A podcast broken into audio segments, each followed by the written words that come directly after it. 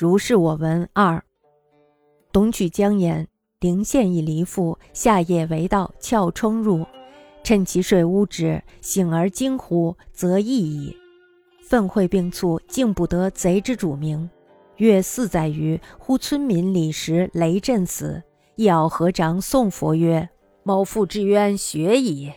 当其呼救之时，吾亲见李石于墙出，畏其憾而不敢言也。”董曲江说：“临县有一个寡妇，夏天的一个晚上，有贼人撬开了他的窗户，跳了进去，趁他熟睡的时候，把他给奸污了。他醒后呼救，贼人逃跑了。”后来呢，这寡妇因为怨愤，所以生病了，死了。至死呢都不知道是谁干的。四年之后呢，村里有一个叫李石的人，忽然被雷给劈死了。